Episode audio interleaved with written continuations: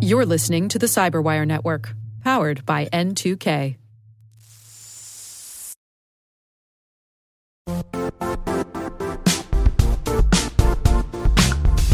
The IT world used to be simpler.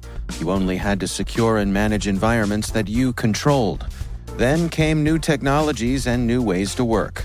Now, employees, apps, and networks are everywhere. This means poor visibility, security gaps, and added risk. That's why Cloudflare created the first ever connectivity cloud. Visit cloudflare.com to protect your business everywhere you do business.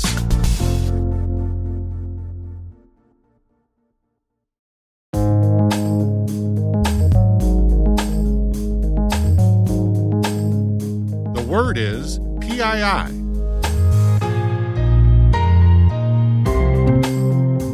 Spelled P for personally, I for identifiable, and I for information.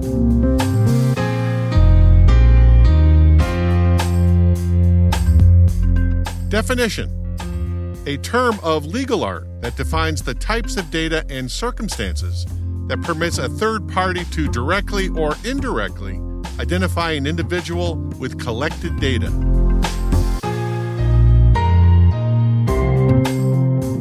Example sentence Regulators understand that there is a growing demand among consumers to know all the PII that companies have about them, backed up with the right to view and possibly correct this data.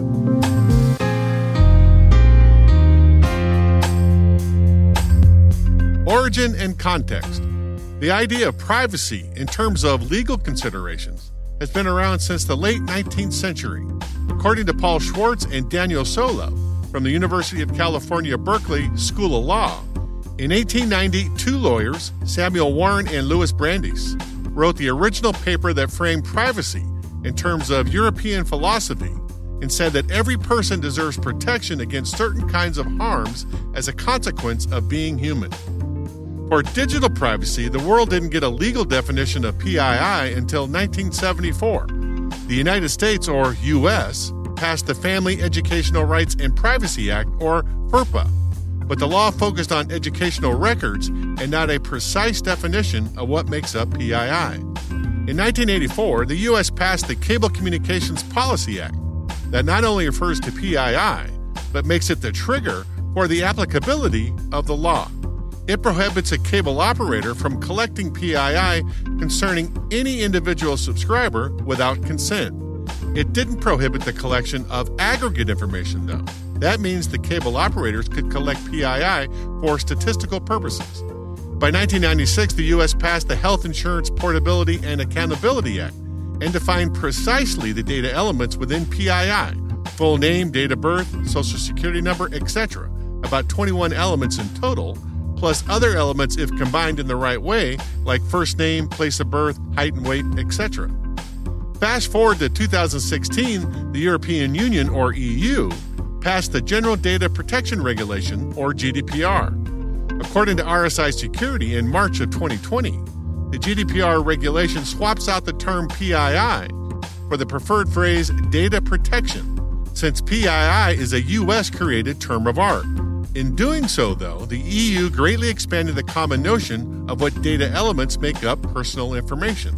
The law states that any information that relates to a specific individual, whether that data is private, public, or professional in nature, is protected under GDPR. It also gave power to the individual by authorizing deletion requests, error correction, and requests for copies. Organizations that fail to comply with these individual requests are subject to heavy fines. In 2018, the U.S. state of California passed the California Consumer Privacy Act, or CCPA, that is similar in scope to GDPR. As of 2020, according to the International Lawyers Network, five other states are trying to pass similar GDPR legislation Washington State, Nebraska, Virginia, Florida, and New York.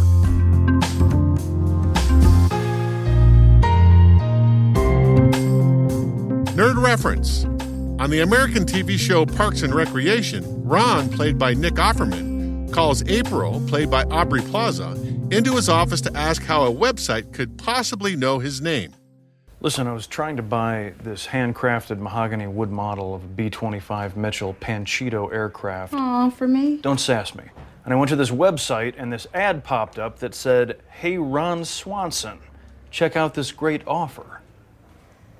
What's your question? My question is, what the hell? Like, how do they know who you are? Yeah. Okay. Um, there are these things called cookies where like if you go to a site and buy something, it'll remember you and then create ads for other stuff you might want to buy. So it learns information about me? Seems like an invasion of privacy. Dude, if you think that's bad, go to Google Earth and type in your address.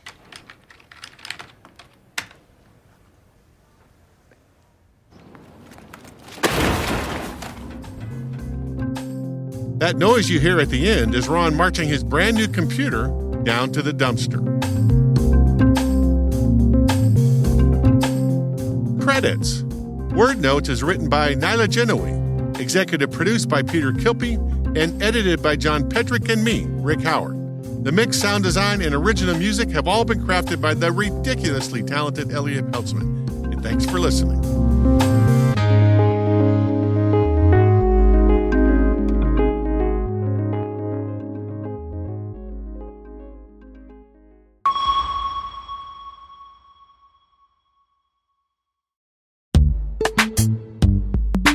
Now a word from our sponsor, Netskope.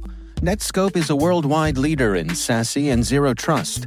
Its unified platform, Netskope One, provides optimized access and zero trust security for people, devices, and data anywhere they go, helping customers reduce risk, accelerate performance, and get unrivaled visibility into any cloud, web, and private application activity. To learn more about how Netskope helps customers be ready for anything on their SASE journey, visit netskope.com.